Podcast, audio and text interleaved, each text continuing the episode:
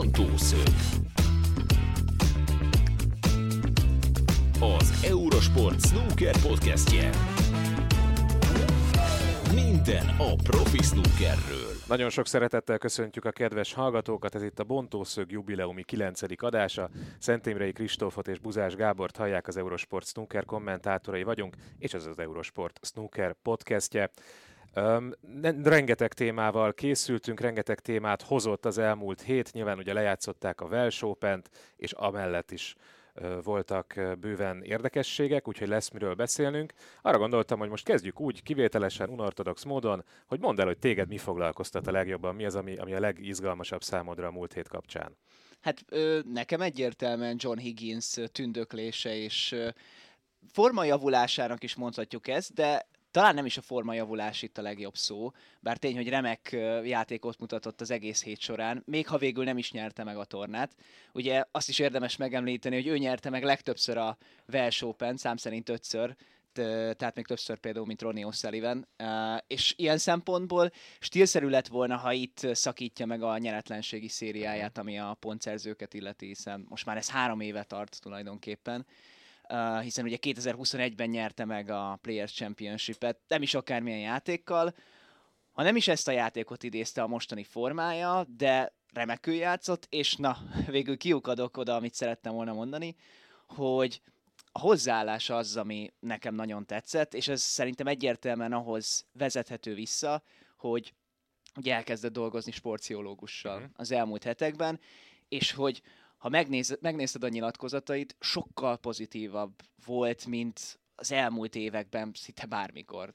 Igen, ezt Jimmy White is kiemelte, meg nekem is feltűnt, hogy nem ilyeneket mondott, amiket szokott mondani, hogy hát javulnom kell ebben, abban, hanem azt mondta, hogy jó a játékom, nagyjából rendben van. Körülbelül ilyeneket mondott, és ez tőle teljesen szokatlan.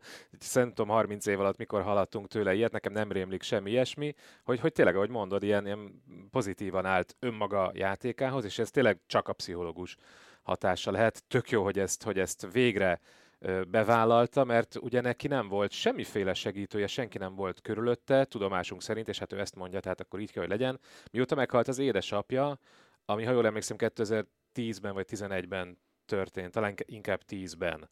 Úgyhogy nagyon régóta ő gyakorlatilag egy magányos farkas, és ugye ő azt mondta, hogy neki ez így jó, hát jó is volt, hiszen azért nyert 4 VB-t, meg tudjuk, hogy mennyi mindent, 31 pontszerző és a többi, de hát az utóbbi 3 évben nem nyert semmit. Nekem meg az jutott eszembe, hogy az lenne még stílszerűbb, nem a Welsh Open, ha már nem nyerte meg a Welsh Opent, hanem hogyha a Players Championshipet nyerné meg, mert hogy 3 éve az volt a legutolsó pontszerző tornagyőzelme, ahol úgy játszott, ahogy szerintem ember nem tud játszani. Tehát ahogy azt a tornát végigvitte, és 4 frémet veszített a 4 meccs alatt, úgyhogy Selbyt 0-ra verte. Igazán Selby, nem is tudom hány pontot, tehát 7 pontot szerzett az egész mérkőzésen. Tehát semmi, egy labdaszedő fiú volt Selby azon a meccsen. Ronnie O'Sullivan 10-3-ra verte a döntőben, tehát úgy játszott, mint egy isten, aki egyébként ő, csak hát ugye nyilván ezt nem mindig tudja előhozni, és hát azóta egyszer sem tudta előhozni ezt a játékát, aminek a fele is elég lenne ahhoz szerintem, hogy a legtöbb tornát megnyerje, amin elindult, és tényleg csodásan játszott a héten.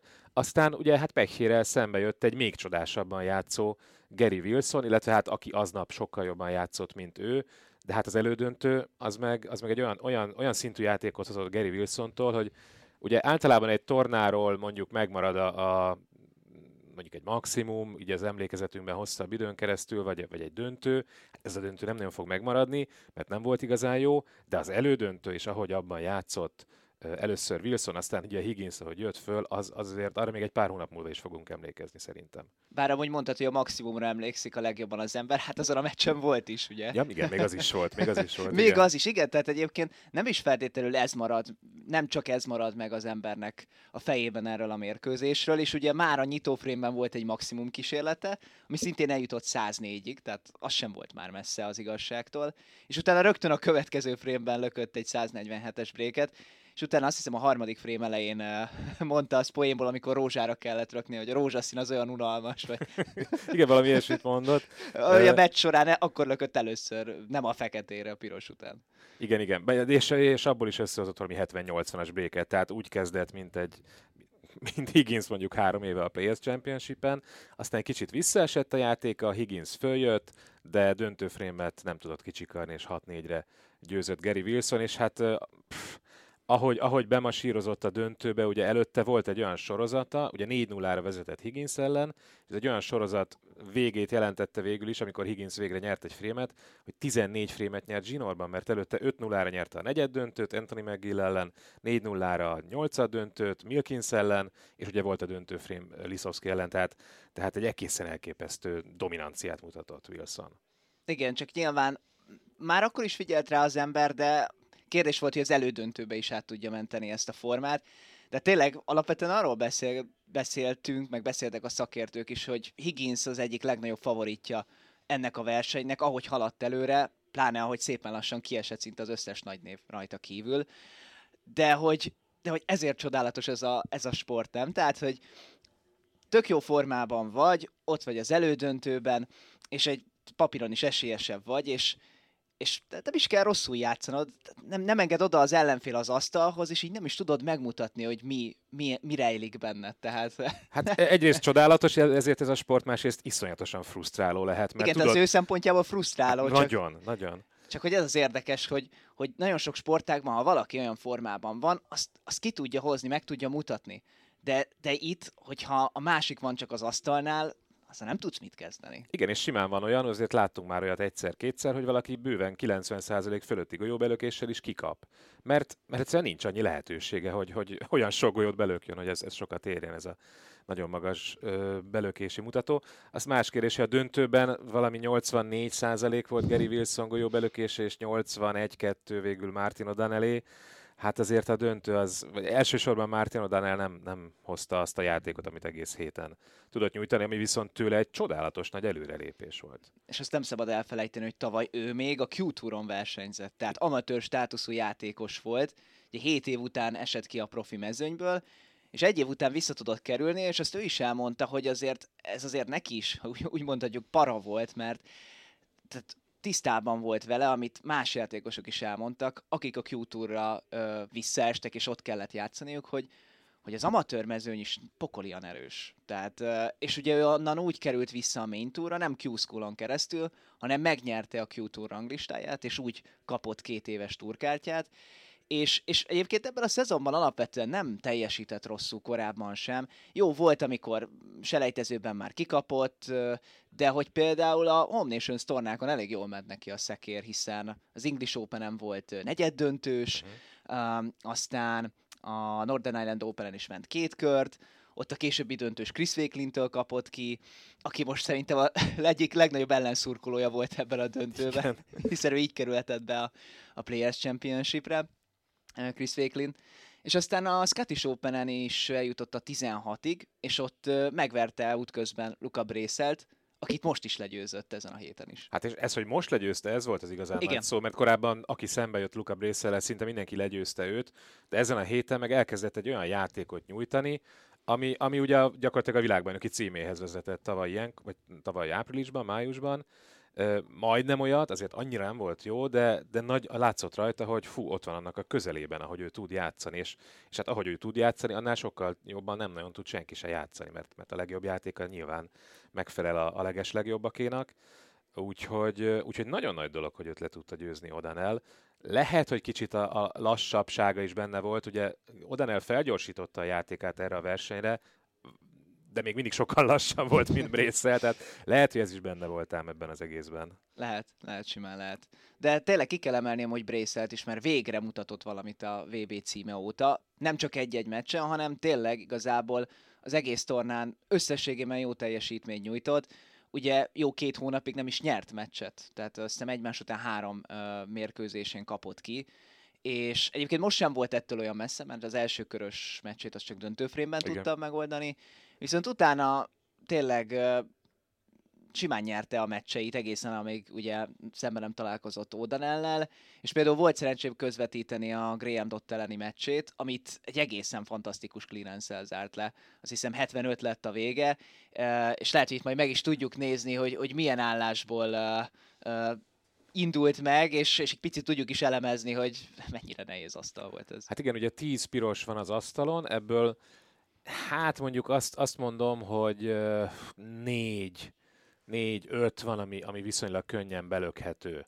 A többi 5 az fal mellett, piros vagy mi a kék mellett van az egyik, akkor a barna meg a rózsaszín fogja egymást, a többi színes az viszonylag jól áll, de hát ez tényleg egy brutálisan nagy break volt. És ugye Ronnie O'Sullivan dicsérte, ugye szakértőként ott volt a versenyen, dicsérte most is, meg már korábban is sokszor Luca Brecelt, hogy hát erre nincs egy jó magyar szó, vagy én nem tudok legalábbis, hogy shotmaker, tehát hogy olyan lökéseket kitalál és véghez visz, ami másnak valószínűleg eszébe sem jutna, és igazából ez az, amitől az embernek a háta megborsódzik, hogy na ez az, amiért érdemes nézni, ez az, ami már a művészet szintje a snookernek, és ezt itt ebben az utolsó frame-ben Dott ellen bemutatta Luca Brecel, tényleg parádés volt, amit művelt. Meg volt egy-két olyan lökés, ahol sokan visszavonulót fújtak volna, de pont ezért is volt szemkápráztató, hogy megnyerte a világbajnokságot, mert egy ultratámadó, ultraagresszív snookerrel, és ez vezetett neki a VB címig, és tényleg, hogyha jó formában van, és tényleg, tehát ilyen clearance-eket tud produkálni, akkor öröm nézni a játékát. Hát egyébként nagyon érdekes volt, amit mondott, és azt gondolom, hogy igazat mondott, tehát nem hiszem, hogy nagyon-nagyon cifrázta a dolgokat, hogy azt mondta, hogy körülötte mindenki elkezdett aggódni, hogy úristen, mi van, Luca, miért nem nyered a meccseket, miért kapsz ki állandóan. Az apja teljesen megőrült, hogy ez hogy lehet, és azt mondta, hogy ő volt az egyetlen, aki nyugodt volt, és azt mondta, hogy gyerekek, ez egy fél szezon. 20, hány éves vagyok? Most 29, ha jól emlékszem. Valami ilyesmi. 29 éves vagyok, rengeteg idő van előttem. Most egy fél szezon az így alakult, nem lehet mindig nyerni, a snooker egy borzasztó nehéz játék, és ez tök jó ez a hozzáállás szerintem. Végül is ez is egy olyan dolog, ami a VB címhez hozzásegítette. És ezek mellett azért csak tükörbe is nézett, tehát rájött arra, hogy egy picit az alakján változtatni kéne, és elkezdett kicsit diétázni, elkezdett konditerembe járni, úgyhogy kezdi magát rágyúrni, hogy megtörje a Crucible átkát. Én azt hiszem, hogy azért mégiscsak végső soron ez kell, hogy legyen a végcélja. Neki is, mint mindenki másnak nyilván, hogy megnyerje a VB-t, mert azért csak ez a legfontosabb. És azért most ezen a héten előjött pár olyan ember, akit ugye elsősorban Brecel és Higgins, és Robertson, akikről úgy éreztük eddig, hogy nem nagyon lesznek ott a VB címért folyó versenyben, most hirtelen úgy érezhetjük, hogy ja, de ezek is nyerhetnek VB-t. Igen, csak most Robertsonnak elég nehéz dolga van, mert ugye neki meg kellett volna nyerni a Welsh Opent, hogy ott legyen ugye a Players Championship-en, amit most rendeznek meg, ugye ahol a szezon legjobb 16 játékosa vehet részt, és ugye utána majd a World Open lesz a következő verseny, március vége felé, és hát azt is meg kellene nyernie. Egyrészt, hogy ott legyen a Tour Championship-en, ahol ugye a szezon 12 legjobb játékosa vehet részt, és hát az is kell ahhoz, hogy ne kelljen selejtezőt játszani a világbajnokságon. Igen, nagyon-nagyon valószínű, hogy ki fog esni a top 16-ból. Ugye 2 éve ő nyerte meg a Players Championship-et, meg a Tour Championship-et, azokért szerzett pontok, azok eltűnnek a nevem elől, és most például a Crucible előzetes világranglistáján, tehát hogyha a mostani állapotban selejteznének, vagy indulná el a világbajnokság, akkor a 28. helyen áll, tehát 13 helyet kellene előrelépni, és ez bő 100 000 pontot jelent. Tehát ahogy mondtad, Kristóf, meg kéne nyernie a World Opent, legalábbis úgy gondoljuk, hogy az elég, hogy megnyerje a World Opent, mert hogy a World Open ugye március 18-án kezdődik, tehát gyakorlatilag egy hónap múlva, és nem tudjuk a díjazást, tehát nem tudjuk, hogy mennyit kap a győztes, bármelyik helyzet mennyit kap, ami szerintem egy nonsens, úgyhogy már lejátszották a selejtezőket, tehát effektíve elindult a verseny úgy, hogy nem tudják a csávok, hogy mennyi pénzért játszanak, meg a lányok, bocsánat. Igen, úgy néz ki, hogy idén ebben a szezonban a kínai versenyek pénzdíjazása, meg pénzdíj kiosztása körül van ilyen kavarodás, mert ugye pont az előző adásban beszéltünk, hogy Shaun Murphy is említette, hogy még mindig nem kapták meg a pénzdíjakat az International Championshipért, pedig hát azt már novemberben 3 hónap alatt, tehát ez azért botrány kategória szerintem. Eléggé.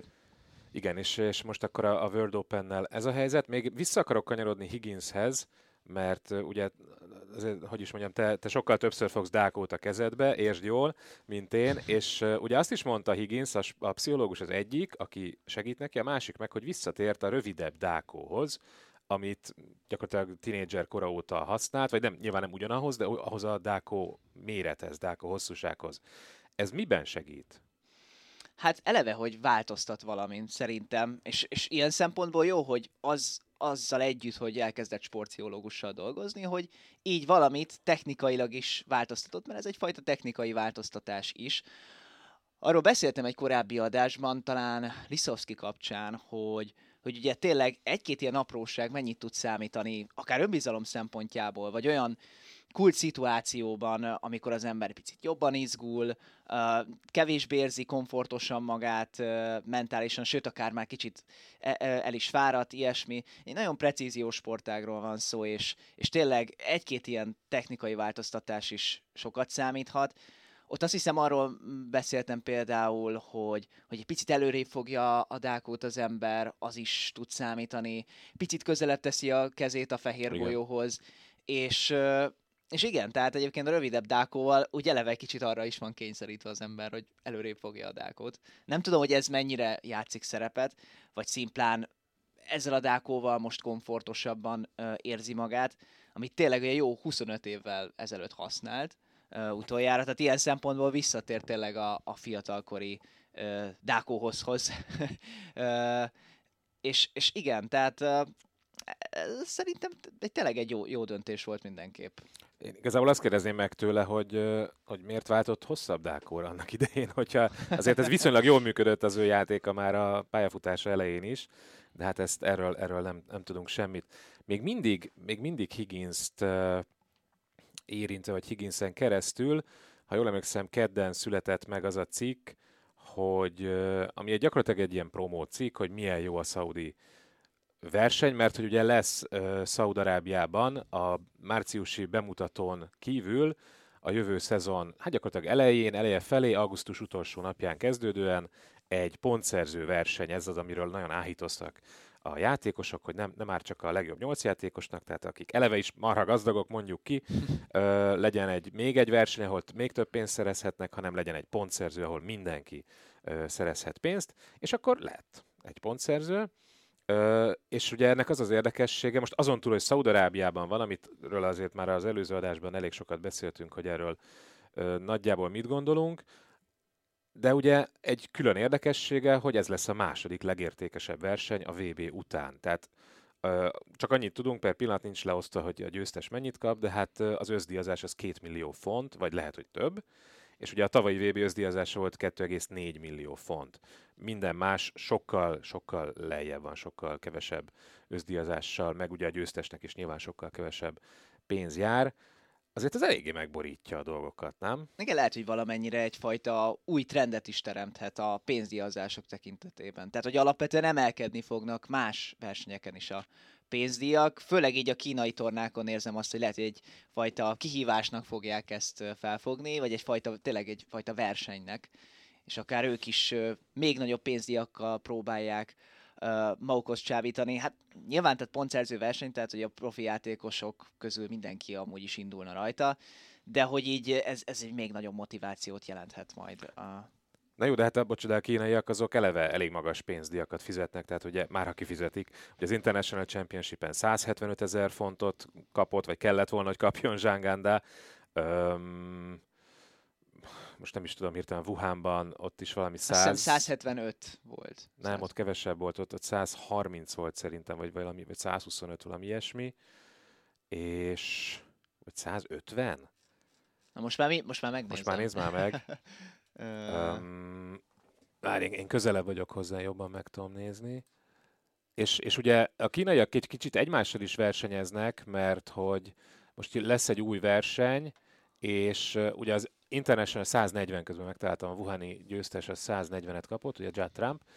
Szóval lesz ez az új verseny szintén nyáron, és az International Championship bajnok a 175 000-et kapott, és az új verseny bajnok a 177-et fog kapni. Tehát ez ugye elég egyértelműen licitálásnak tűnik, hogy na, figyeljetek, mi azért ennyivel jobbak vagyunk nálatok. Aztán lehet, hogy a szaudiak kicsit még jobban felhúzzák a dolgokat, nem tudom. Egy 10 éves szerződésről van szó, tehát elvileg ez egy hosszú távú dolog lesz. Tehát igazából nem ezeket kellene még tovább tupírozni szerintem, hanem az európai, illetve főleg a brit versenyek, ahol ilyen 80 000 font a Home Nations győzteseknek, a German Masters-en is, ha jól emlékszem, 70 vagy 80 ugyanennyi. Tehát ezek vannak nagyon elmaradva az ázsiai versenyektől. Igen, csak nem tudom, hogy ott mennyire fog emelkedni. Tehát, hogy ott mennyire lesz a hajlandóság. Akár a szervezők, akár a World Snooker Tour részéről, hogy amúgy is, hogyha most már ennyi verseny van már most a jövő évi naptárban, tényleg ugye jó pár kínai verseny, most itt van ez a szaudi pontszerző torna, ugye 10 éves szerződést kötöttek a WST-vel. Hát igen, ez egy jó kérdés, hogy tényleg ez mennyire fog változást hozni. Jó lenne azért, mert azért tényleg az eleve a Home Nations tornák ázsióját is növelni, és alapvetően a szigetországi versenyekét is, és hát igen, talán igen, tehát tényleg ez egyfajta presztízs növelés lehetne azoknak a versenyeknek is. Most a pénzdíjakkal kapcsolatban jutott eszembe még valami, visszatérve Martin O'Donnellhez, a Welsh Open döntőséhez, hogy ő ezzel, ugye végül is újonc, most oké, hogy volt korábban profi, de most kezdte megint el a profiságot, tehát magyarán a tavalyi szezonból nem hozott pontokat, mert amatőr volt, tehát az első szezonját tölti a profik között, és ezzel, hogy játszott egy döntőt, meg hogy mondtad korábban egy negyeddöntőt, ezzel jutott el odáig, majdnem egy teljes szezon után, hogy a 2 éves ranglista, tehát hivatalos ranglista 60. helyén van. És ugye Bulcsúnak ugyanez lesz a helyzete, nyilván nincs előtte pár év profi múlt, de most nem ez a lényeg, hanem hogy újoncként ahhoz, hogy ugye megmaradja profik között 2 év után, amíg gyakorlatilag egy védettséget élvezel, addig a 2 év végéig el kell jutnod a 64. helyig legalább, nyilván eljuthatsz a 30-ig is, az még jobb, de ott kell lenni a top 64-ben ahhoz, hogy megőrizd a profi tagságodat újabb 1 évig, és aztán megint ott kell lenni a 64-ben. És azért ez kutya nehéz dolog idáig eljutni. Egyik nagy snookerrajongó ismerősöm küldött át egy listát, hogy azok közül, akik ott vannak most újonnan, talán most O'Donnell előtt csak a Leclercnek sikerült ezt elérni, ugye azzal, hogy tavaly döntőt játszott a shootouton. Tehát borzalmasan nehéz megragadni. Egy kiugró eredmény mindenképp kell hozzá, de inkább 2. És nyilván most O'Donnell is tök érdekes, nagyon fontos, de hát azért a jövő évben nekünk Révész Bulcsú lesz a legfontosabb ilyen szempontból. Te hogy látod, mennyi esélye van erre? Bulcsú, te ne hallgasd, amit most beszél. Hát igen, ez tényleg egy kutyakemény dolog. Ugye az is kérdés, hogy majd a kínai versenyekre ugye egyrészt kvalifikál, ugye elutazás szempontjából. Tehát itt a költségeket is majd azért nézni kell. És ilyen szempontból sem lesz ez könnyű, sem az első év, és szerintem még a második év sem lesz könnyű. Az jó, hogy azért biztos 2 éve van, hogy belerázódjon. És végül is 1-2 kiemelkedő eredményt elérni nehéz dolog, de pont talán Home Nations tornákon, ahogy idén is láttunk rá több példát, ez lehetséges, tehát eljutni azért a 16-ig, 8-ig, azért Bulcsúnak amúgy is rövidebb lefolyású mérkőzéseken már nagyobb rutinja van, és azért például, amit mutatott a junior világbajnokságon, hogy például a döntőben sokáig ugye 98%-os golyóbelökéssel rendelkezett, tehát ez mutatja azt azért, hogy lehet benne olyan potenciál szerintem mindenképp, hogy akár a legnagyobbak orra alá is borsot törjön, egy-egy meccsen szerintem erre mindenképp lehet esélye. Az más kérdés, hogy igen, egy versenyen nagyon kiegyensúlyozottan kell játszani, tehát oké, hogy rövid meccsek, de igen, azért alapvetően egy erős átlag teljesítményre van szükség az adott héten. Tényleg nagyon nehéz dolog, de én úgy gondolom egyébként, hogy tényleg egy-egy versenyen, ha úgy kijönne neki a lépés, akkor ugye most például említetted Julien Leclerc-et, aki egy shootout döntővel, ami egy picit ugye szerencsefaktor is van benne, de hogy ő azzal lehet mondani, hogy tényleg meg fog ragadni a top 64-ben. És például shootouton is akár kijöhet a lépés Bulcsúnak, idén nem így volt, de mondta is, hogy kedveli ezt a formátumot, szeret közönség előtt játszani. Tehát ha ott is mondjuk tudna egy nagyot menetelni, az is nagyban segíthetné őt, hogy ott ragadjon a legjobb 64 között. Volt a héten Ronnie O'Sullivannek egy érdekes mondása, ugye a szakértői székben, amikor John Ashley játszott, meg nem mondom, hogy kivel. Mark Williams-el játszott, és volt egy lökése, amin teljesen felháborodott Ronnie O'Sullivan, egyébként elemek menusz adta lálovat, de ez most lényegtelen, hogy és végül is arra csúcsosodott ki az egész, az lett a végeredmény, azt mondta, hogy ennek az embernek sem a technikája nem elég jó, mármint az Eszlinek, sem a technikája nem elég jó, sem nincs snookeres agya. Tehát nem úgy gondolkodik, ahogy a snookerhez gondolkodni kell. Most tegyük félre, hogy igaza volt, vagy nem, tök mindegy, nem érdekel John Ashley, őszintén megmondom. Nekem egyből az ugrott be, hogy a Bulcsúnak mind a kettő megvan.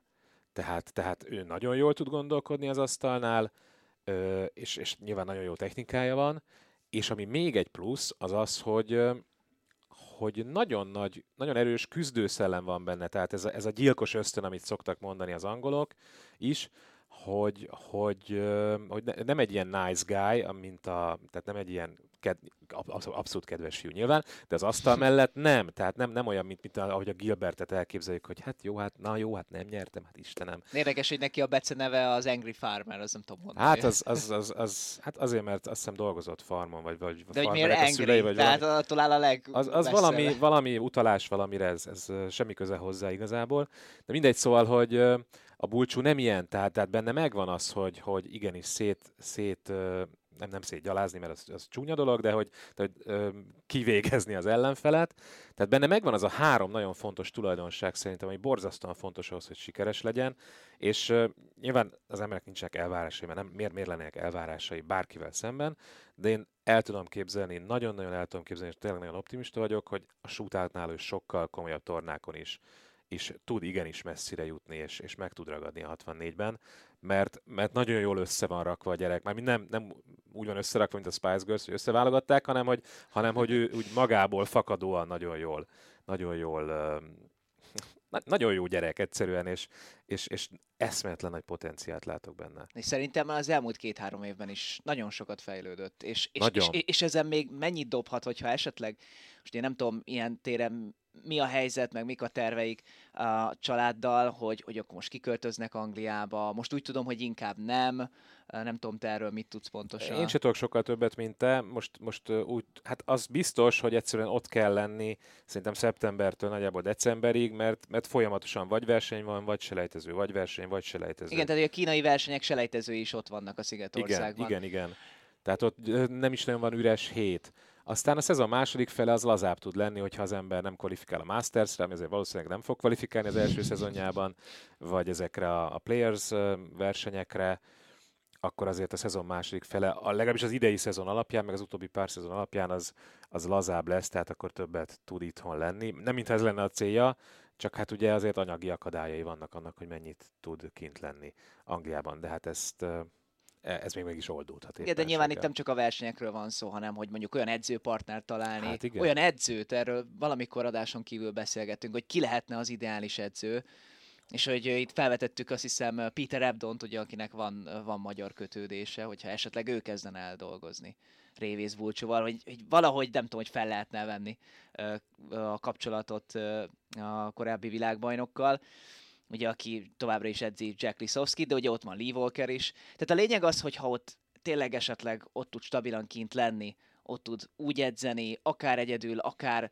olyan edzőpartnerekkel, akkor ez a fejlődési ív, ez még magasabbra törhet. És ilyen szempontból azért a 2 év ezért más, mint egy egyéves tagság. Az tud annyival többet jelenteni, hogy mondjuk főleg a második évére annyira belerázódjon, esetleg anyagilag is meg tudja teremteni ugye a lehetőségeit, hogy akár kínai versenyekre is kvalifikál, ott is azért gyűjt szépen ranglista pontokat, ahol ugye eleve jobban fizet akár egy top 32-es, pláne mondjuk egy top 16-os helyezés, és aztán lehet, hogy nem is egy kiemelkedő eredmény, hanem szépen csipegeti össze a pontokat úgy, hogy meglegyen az a top 64. Legyen meg, hát ez bő 2 év, mire ez kiderül. Ugye már ott lesz Bulcsú a mostani VB-selejtezőben, úgyhogy már április, mikor kezdődik? 8-án, ha jól emlékszem, a selejtező már akkor bőven lesz miért izgulni. Kiről akartunk még beszélni? Robertson, aki még ígéretes játékot mutatott, bár olyan sokat nem játszott, mert nem jutott nagyon messzire most sem, de azért az utóbbi 2 versenyen már sokkal jobb volt, mint az első, vagy az elmúlt egy évben bármikor.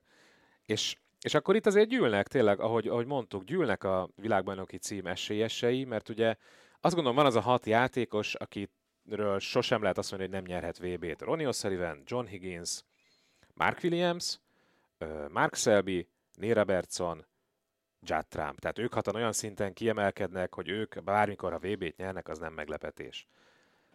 Azért most mégiscsak meglepetés lenne Robertson VB győzelme, de láttunk erre utaló jeleket.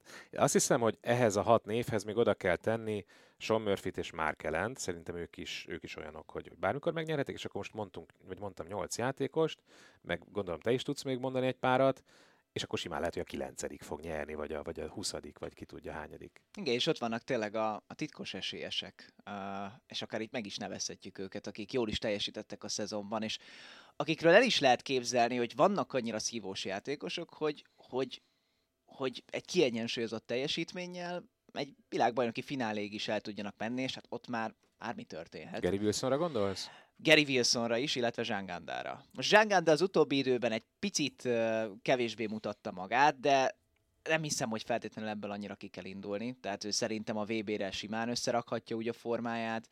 Ugye az biztos, hogy ő már alanyi jogon ott lesz, és hát tulajdonképpen most már Gary Wilsonról is el lehet mondani, hogy szinte biztosan ott lesz a Crucible-ben kiemelt játékosként, de tényleg Gary Wilson is amit mutatott, és hogy benne is megvan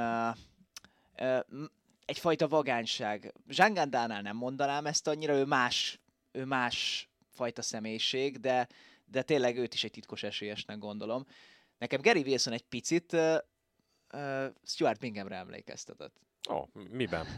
Hát eleve egy kicsit a karrierük is hasonló abban a szempontból, hogy aztán Bingham is ilyen, hát bőven a 30-as éveiben, tehát a 34-35 évesen nyerte az első pontszerző tornáját. Ugye Gary Wilson ugye tavalyi szezonban aratta az első pontszerző sikerét, akkor volt 37 éves, és azóta behúzott további 2 pontszerzőt, és ugye Binghamnél is valamennyire beindult a szekér, és ugye aztán ugye 2015-ben nyerte meg a világbajnokságot, akkor volt ugye 38-39, valahogy így. És hogy talán Gary Wilson is egy picit ilyen későn érő típus, és én Binghamnél is így tapasztaltam, mostanában ugye kevésbé van jó formában, de hogy tényleg amikor igazán ment neki, akkor ez párosult egy olyan fajta vagánysággal, egy olyan eredményes támadó snookerrel, mindketten nagyon jó breaképítők, hogy benne lehet azt szerintem, hogy Gary Wilson is egy meglepetés világbajnok lehet. Tehát azt mondod, eljutott a Binghami korba. Igen. Igen, ott van ő is, meg Zhang Anda, bár nekem van egy olyan rossz érzésem, tényleg nagyon megkedveltem Zhangot, de van egy olyan rossz érzésem, ez lehet, hogy csak egy ilyen pár hónapos ilyen peak volt, ilyen karriercsúcs, aztán lehet, hogy soha többé nem látunk tőle semmit, ne így legyen. Ott van még Tom Ford, meg Chris Wakelin, tehát ők is nagyon-nagyon sokat léptek előre. Gyakorlatilag ebben a szezonban. Igen, bennük inkább azt érzem, hogy egy-egy ilyen meglepetés győzelemre képesek lehetnek az idei VB-n. De hogy igazán sokáig menjenek, azt nehezebben tudom elképzelni, de hát ugye Wakelin jó eséllyel nem lesz kiemelt a világbajnokságon. Ford, igen, ő lehet. Most tényleg a top 16 környékén van. De hogy akár az első, akár a második fordulóban mindkettejük kellemetlen ellenfél lehet, akik kapják őket. És akkor még ott van ugye Brecel, akit az előbb nem soroltunk föl, de szerintem nem azt mondom, hogy simán megnyerheti a VB-t, mert VB-t nem lehet simán megnyerni, de abszolút benne van a pakliban, hogy megnyeri a VB-t azok után, amit mutatott ezen a héten. De nem ezt akartam mondani. Most hirtelen lefagyott az agyam, hogy mit is akartam mondani. A világbajnoksággal nem, Gary Wilsonnal kapcsolatban, igen. Szóval Gary Wilson, ugye Bingham-el vontál párhuzamot, azért van egy dolog, amiben nagyon más, mint Bingham, az a temperamentuma, ami miatt ugye ő maga mondta, hogy sokáig amiatt, tehát a nagyon heves, lobbanékony természete, ami időnként agresszióba torkollik, és hát volt egy eset, ugye Jack Lisowskival játszott az egyetlen igazán szoros meccsét, ugye 4-3-ra győzött ott Wilson, és ott volt egy szituáció, amikor egy akkorát káromkodott, hogy majdnem szétesett a ház tőle, tényleg egy borzasztó nagyot és hangosat káromkodott, és utána meg ugye nyilván valamit elrontott, és nyilván ugye utána jött Lisowski, és azonnal odaállt és lökött. És szerintem itt a játékvezető volt a hibás, mert a játékvezető odament Wilsonhoz, és mondta neki, hogy barátom, ilyet ne csinálj. De közben meg a Lisowski lökött. Ilyenkor azért ez úgy szokott történni, hogy a játékvezető megvárja, amikor legközelebb játszana a vétkes játékos, vagy akit le akar teremteni, és akkor teszi ezt meg, nem a másik játékos lökése közben. Lisowski aztán belökte az elsőgöt, és a másikat elrontotta, és aztán ő is baromi ideges lett. Igen, igen, aztán hűvös volt ez a készfogás is kettőjük között. És ugye Gary Wilsonnak volt egy korábbi hasonló szituáció, hogy azt hiszem, amikor a két szünet között, tehát így 4 frame után a mid-sessionben ment a gyakorlóasztalhoz, és mérgében úgy lökött meg egy golyót, hogy annak óriási hangja volt. Tehát akkor nem egy nagyot üvöltött, hanem a golyóknak volt nagy hangja. És nem is tudom már akkor kivel játszott, az a baj. Ez így nem rémlik, de hogy abból is volt egy kisebb konfliktus, az emlékszem. Tehát, hogy igen, tehát temperamentumban nagy a különbség Wilson és Bingham között. De szerinted jogos, ebből vannak konfliktusok? Mert ezért ez nem olyan dolog, mint amikor mondjuk Eli Carter és Ronnie O'Sullivan összeválasztak a VB negyeddöntőben, vagy mikor is, jó pár évvel ezelőtt. Tehát ez nem olyan, hogy a másikra irányul. Ez, hogy káromkodsz egyet, az nem a másikat küldöd el a jó akárhova, hanem hát levezeted a feszültségedet, ami szerintem egy versenysport szerintem teljesen benne kéne, hogy legyen. Igen, csak ugye a snooker etikett az nem erről szokott szólni. Igen, abban mondjuk benne van a szabályzatban, hogy ilyet nem lehet csinálni. Igen, tehát itt igazából szerintem erről van szó, mert egyébként nekem sincs olyan nagy problémám ezzel, nem feltétlenül lehet mondani, hogy olyan szimpatikus dolog, tehát tényleg ilyen szempontból ezt szeretem a snooker etikettben, hogy azért próbálja az ember kontrollálni az érzelmeit, vagy legalábbis ne legyenek olyan nagy kilengései ilyen téren. Tehát már azért látunk, hogy a játékosoktól inkább így ugye gesztikulálásban mondjuk, hogy akár rácsapnak az asztalra, ami szintén tud nagyot szólni. Igen, de igen. Tehát egy kicsit az ott egy ilyen viszonyal a fagyi effektus is abban van, hogy azt nem érdemes csinálni a játékosoknak. De az talán még mindig egy talán kevésbé problémás dolog, kevésbé hangzatos, meg hát igen, és így nem találom erre a megfelelő szavakat, de hogy talán igen, talán kevésbé sportszerűtlen, nem tudom. Mondjuk ugye abban meg az asztalban is tehet kárt akár. Hát most azért össze kell szednie magát, hogy az asztalban igazán kárt tegyen. Nem, jó, igen, egyébként, tehát az asztalban nem tesz kárt, de igen, tehát... kérdés, hogy az ember hogy vezeti le a feszültségét, és ez nem könnyű, mert tényleg itt akár nagyon hosszú meccsekre van példa, és tényleg nehéz, mert hogy az emberben benne van ez, hogy annyira kiengedni a feszültségét, de hát nincs nagyon ennek helye most. Még 2 frame között sincs olyan sok idő, és az emberből néha kitörnek az érzelmek. Tehát hát nekem mondod? Hát én aztán ezt tudom. De egyébként én meg úgy gondolom, hogy azért nyilván nem csak az érzelem kitörésekből, de ilyenkor látszik az, hogy ezek emberből vannak, és hogy karakterek, és azért karakterekre borzasztóan szükség van minden sportban. A snookerben különösen, mert azért a legtöbb játékos ilyen karót nyelt, ilyen nem tudom, úgy viselkedik, mint egy könyvelő, amikor unatkozik, tehát nagyon, nagyon kevés igazi karakter van, és hát azért a legnagyobb karakter, akit mindenki imád, az Ronnie O'Sullivan, Jimmy White, Alex Higgins, tehát ők aztán kifejezték, hogyha valami nem tetszett nekik, és ezért is lettek annyira szeretettek, mert valamilyenek voltak. Jó, és ott van ilyen szempontból az ellenpélda, csak hát ugye Mark Williams inkább a játékában tud nagyon szórakoztató lenni, de hogy ő például egy elég nyugodt személyiség. Hát ő nagyon nyugodt személyiség, meg hülyeségeket csinál, amikor ugye ellopja a fehér golyót, meg ilyeneket. Igen. Meg ott van Mark Selby, aki ugye azzal tűnt fel, és az is lett a becenev, hogy Jester from Leicester, tehát végülis a leicesteri bohóc. Mert ő ugye még régen, amikor nem volt ennyire mondjuk úgy, depressziós, akkor egy csomót hülyéskedett versenyek közben, meccsek közben. Az más kérdés, hogy ezt leginkább akkor tette, mikor neki annyira nem ment a játék, és érzésem szerint ezzel úgy feloldani próbálta a feszültségét, de hát ez is egyfajta feszültségfeloldás, ami nem káromkodás, és tulajdonképpen szórakoztatta is a közönséget. Az más kérdés, az ellenféllel szemben mennyire volt sportszerű, mert azért voltak olyan esetek, amikor nem azt éreztem, hogy ez annyira jó tesz az ellenfélnek, hogy most elkezd viccelődni, egyébként egy tök feszült helyzetben. Ja, hát igen, tehát ez a szituációtól is függ, abszolút. Igen, tehát hogy meg kell találni a megfelelő módját a feszültséglevezetésnek, és lehet, ilyen téren még tud fejlődni Gary Wilson, tehát nem önmagában, mondhatjuk következtetésként, hogy nem önmagában azzal van a probléma, hogy hogy levezeti a feszültségét, mert az tényleg az fontos, hogy az ember ezt akár meccs közben megtegye, mert lehet különben kikap, de hogy talán van ennek jobb módja. És itt nem, tehát én sem gondolok szándékosságot emögött, hogy ez most egy pszichológiai hadviselés lett volna, vagy ilyesmi. Mert lehet, hogy valakik akár ezt is látták emögött. Hát igen, és a játékvezető elég rosszul reagálta le ezt a szituációt. Hát igen, szerintem ő volt itt a kulcsfigura egyébként. Ők se készülnek föl ilyenre, tehát, hogy igen, ez is érdekes ebben. Ugye az annyira ritkaság számban megy, hogy... Mert olyat tényleg látunk, hogy valaki oda csap az asztal szélére, de hogy valakiből kijön egy üvöltés, az tényleg az elvétve találkozik csak az ember ilyennel. Igen, és általában pozitívan, tehát hogy annyira örül, hogy rázza az öklét, vagy ilyesmi, ilyen azért megesik. Oké, nézzünk kicsit bele a Players Championshipre, vagy van még valami mondandód? Szerintem térjünk rá a Playersre.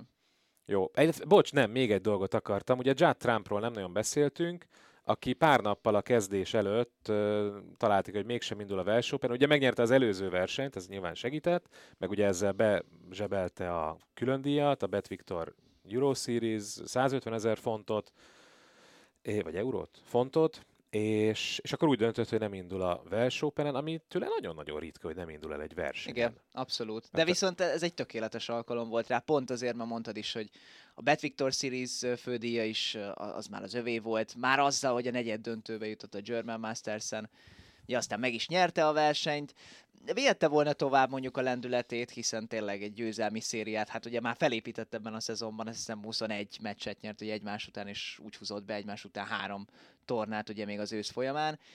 De tényleg ez egy teljesen időszerű szünet volt szerintem.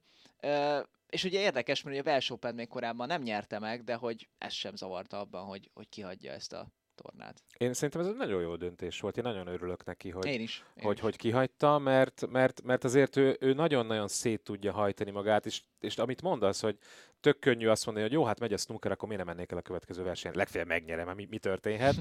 De én ennek nagyon örülök, hogy ezt tette, mert szerintem ez egy aprócska lépés abba az irányba, hogy megnyerje a világbajnokságot. Most nem azt mondom, hogy Trumpnak drukkolok, de annak örülök, hogyha mindenki megteszi a legtöbbet annak az érdekében, hogy ő szerezze meg a világbajnoki címet, főleg aki igazán esélyes, és ő az. És szerintem átlátta, hogy basszus, azért 7 döntőt játszottam. Tényleg maxra járattam magam ebben a szezonban, itt az ideje egy kicsit lazítani, egy kicsit pihenni, és aztán újra nekifutni a szezon végének, nevezhetjük ezt formaidőzítésnek. Igen, aztán ugye nem lesz már olyan sok verseny ugye a szezon további részében, hiszen tényleg most majd lesz egy jó 3 hetes szünet a Players után. Nem lesz szünet, mert ugye mennek Szaúd-Arábiába bemutatózni. Ja, bocsánat. Oké, hogy ez nem tétverseny, de azért... Igen, tényleg ez, bocsánat, ezt kifelejtettem. Igen, tehát hogy azért az is utazás, játék, tehát hogy... És nem tudom, hogy közben még vállal esetleg valami bemutató szereplés, mondjuk így a VB előtt nem biztos. Tényleg szerintem ezzel, hogy kihagyta a Welsh Opent, ez egyfajta üzenet is volt úgy magának is, illetve hát a többi játékosnak, és alapvetően mindenkinek, hogy ezt a második VB címet ezt nagyon meg szeretné már szerezni. Így van, helyes, nagyon örvendetes. Szerintem mindenki tegye meg a legtöbbet annak érdekében, hogy ő legyen a világbajnok. Na, nézzük akkor a Players Championship-et. Judd Trump ellenfele Chris Wakelin.